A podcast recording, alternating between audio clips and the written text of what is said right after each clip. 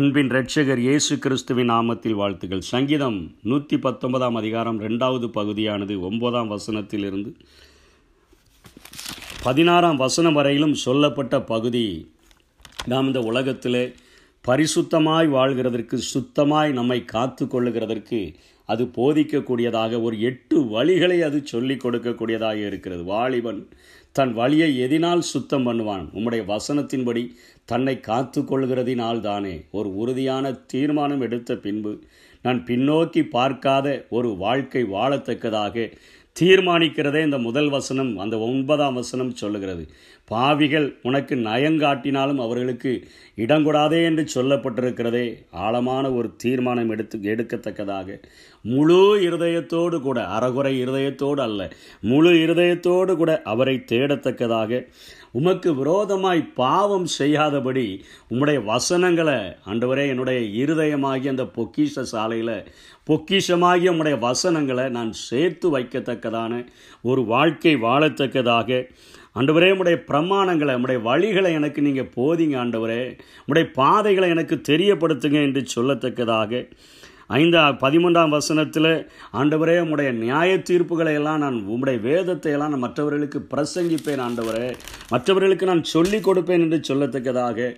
திரளான செல்வத்தில் களி கூறுவது போல நான் உமது சாட்சிகளின் வழிகளில் ஆண்டவரை திரளான செல்வத்தை பார்க்கிலும் உமது வழிகளில் நான் கலிகூறு கலிகூறுகிற ஒரு வாழ்க்கையை நான் வாழ தீர்மானித்து இருக்கிறேன் உமது கட்டளைகளை நான் தியானிப்பேன். சும்மா கடமைக்காக படிச்சுட்டு நாலு வசனம் படித்தா அஞ்சு வசனம் படித்தா ஆசீர்வாதம் என்று சொல்லாதபடி உம்முடைய வசனத்தை தியானிக்கிறவனாக அவைகளை கண்ணோக்குகிறவனாக ஆண்டவரே என்னுடைய உலக வாழ்க்கையில் எவ்வளோ பிஸியாக இருந்தால் கூட கடைசியாக உமது வசனத்தை மறக்காத ஒரு வாழ்க்கை வாழ்கிறவனாக நான் இருக்க தீர்மானித்து இருக்கிறேன் என்று சொல்லி ஒரு மனிதன் தன்னை ஆழமாக அவருடைய வசனங்களுக்கு ஒப்பு கொடுத்து வாழ தீர்மானித்தான் என்று சொன்னால் அவனுடைய வாழ்க்கையில் ஒரு பின்மாற்றம் இல்லாமல் ஆண்டவருக்காக பிரகாசமாக வாழ முடியும். ஒரு கல்வி அறிவில்லாத ஒரு மனிதனுடைய சாட்சியை குறித்து நாம் இன்றைக்கு பார்க்கலாம்.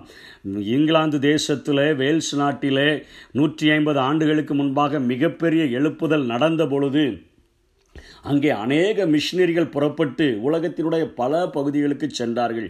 அதில் ஒரு மிஷினரி இந்தியாவினுடைய வட மாநிலங்களில் உள்ள அஸ்ஸாம் பகுதிகளுக்கு வந்த பொழுது அன்றைக்கு நாகரிகமே இல்லாமல் அங்கே அவர்கள் ஒரு மலைஜாதி மக்களாக ட்ரைபுஸாக வாழ்ந்த பொழுது அவர்கள் மத்தியிலே ஒரு கிராமத்திலே போய் அந்த மிஷினரி ஊழியம் செய்யும்படியாக தன்னை அர்ப்பணித்து அந்த கிராமங்களுக்குள்ளாக சென்றார்.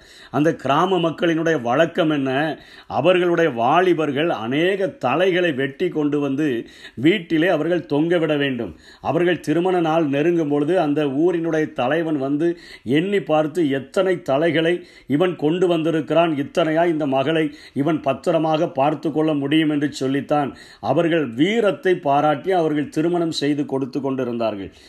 அப்படிப்பட்ட மக்களின் மத்தியிலே தலையை வெட்டுகிறவர்களின் மத்தியிலே ஊழியம் செய்யும்படியாக வந்த அந்த மிஷினரி அவன் ஒரு ஒரு குடும்பத்தை சந்தித்து அவர்களுக்கு இயேசுவினுடைய அன்பை சொன்ன பொழுது அவர்கள் அந்த குடும்பத்தோடு கூட ஆண்டவரை ஏற்றுக்கொண்ட பொழுது அங்கே ஒரு சிலர் ஆண்டவரை ஏற்றுக்கொள்ள மனமாற ஆரம்பித்தார்கள்.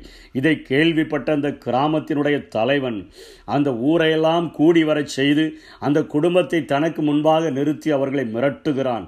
வெளியிலிருந்து வந்த ஒரு தெய்வத்தை இரண்டாயிரம் ஆண்டுகளுக்கு முன்பாக வாழ்ந்த ஒரு இயேசுவை பின்பற்றும்படியாக நீங்கள் தீர்மானித்து இருக்கிறீர்களே எனக்கு தெரிவிக்காமல் இந்த காரியத்தை செய்கிறபடினால நீ இதோடு விட்டுவிடு நான் உன்னை விட்டு விடுகிறேன் இல்லை என்று சொன்னால் உன்னுடைய நேசிக்கிற இரண்டு பிள்ளைகளை உன் கண்களுக்கு முன்பாக நான் அம்பெய்து கொன்று விடுவேன் என்று மிரட்டின பொழுது அவன் மேலாக பரிசுத்த ஆவியானவர் இறங்கி வந்தபடியினாலே நாம் இன்றைக்கு பாடுகிற அருமையான பாடலை அவர் பாடினார். இயேசுவின் பின்னே நான் போக துணிந்தேன்.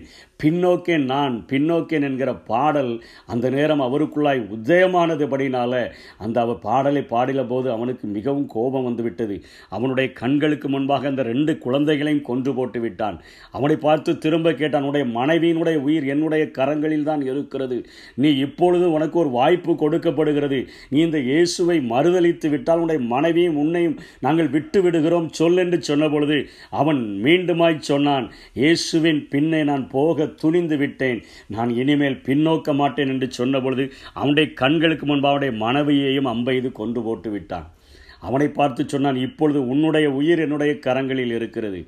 உன்னை நான் உயிரோடு விட வேண்டுமா? இல்லை. நான் உன்னை அழிக்க வேண்டுமா என்பதை நீர் எடுக்கிற தீர்மானத்தில் இருக்கிறது என்று சொல்லி அவனை மீண்டுமாய் மிரட்டின பொழுது அவன் அடுத்த வரியை பாடினான் சிலுவையன் முன்னே உலகமென் பின்னே நான் பின்னோக்க மாட்டேன் என்று சொன்னபொழுது அவனும் அம்பைது கொலை செய்யப்பட்டான். அப்பொழுதுதான் அந்த கிராமத்தினுடைய அந்த தலைவன் உட்கார்ந்து யோசிக்க ஆரம்பித்தான்.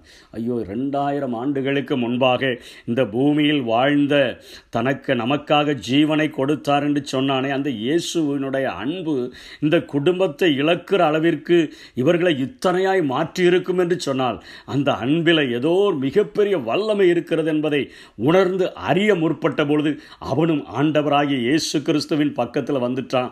அந்த கிராமமே இயேசுவுக்கு சொந்தமாய் மாறிற்று. கோதுமை மணியானது நிலத்தில் விழுந்து அது மடிந்ததாகில் அது செத்ததே ஆகில் மிகுந்த பலனை கொடுக்கும் என்று சொன்னது போல அந்த ஒரு சாதாரண ஒரு குடும்பத்தின் மூலமாக அந்த ஒரு முழு கிராமமே ஒரே ஒரு தீர்மானம் தான் இயேசுவுக்கு பின்பாக நான் புனித போக துணிந்து விட்டேன்.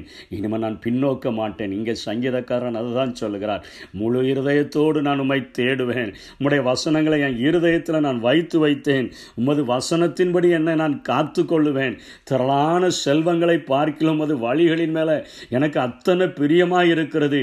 கண்டிப்பினால் அல்ல நான் உம்மை தேட வேண்டும் என்கிற வாஞ்சையோடு கூட உம்முடைய வச வசனங்களை நான் தியானிப்பேன். உங்கள் வசனத்தை நான் ஒரு காலம் நான் மறக்க மாட்டேன். நான் மறக்காமல் உங்கள் வழிகளை நான் யோசித்து பார்த்து கொண்டே இருப்பேன். செவறுகளில் வசனங்கள் தொங்குகிறதை பார்க்கிலும் என்னுடைய சட்டைகளில் பேட்ஜாய் குத்தி தொங்கப்படுகிறதை பார்க்கிலும் என் இருதயத்தில் என்னுடைய நல்ல ஒரு பொக்கிஷ சாலையாகிய என் இருதயத்தில் விலையேற பெற்ற பொக்கிஷமாகிய உடைய வசனங்களை நான் வைத்து வாழுவேன் என்று சொன்னால் நாமும் ஆண்டவருக்காக பிரகாசிக்க முடியும். ஆண்டவருக்காக மிகப்பெரிய பா காரியங்களை செய்ய முடியும். இந்த உலகத்தில் சுத்தமான வாழ்க்கை வாழ முடியும். அப்படிப்பட்ட பரிசுத்த வாழ்க்கையை தேவன் நமக்கு தந்தருள்வாராக. ஆமே உலகம் என் பின்னே சிலுவை முன்னே உலகம் என் பின்னே சிலுவை முன்னே பின்னோக்கே நான் பின்னோக்கே நான் பின்னோக்கே நான்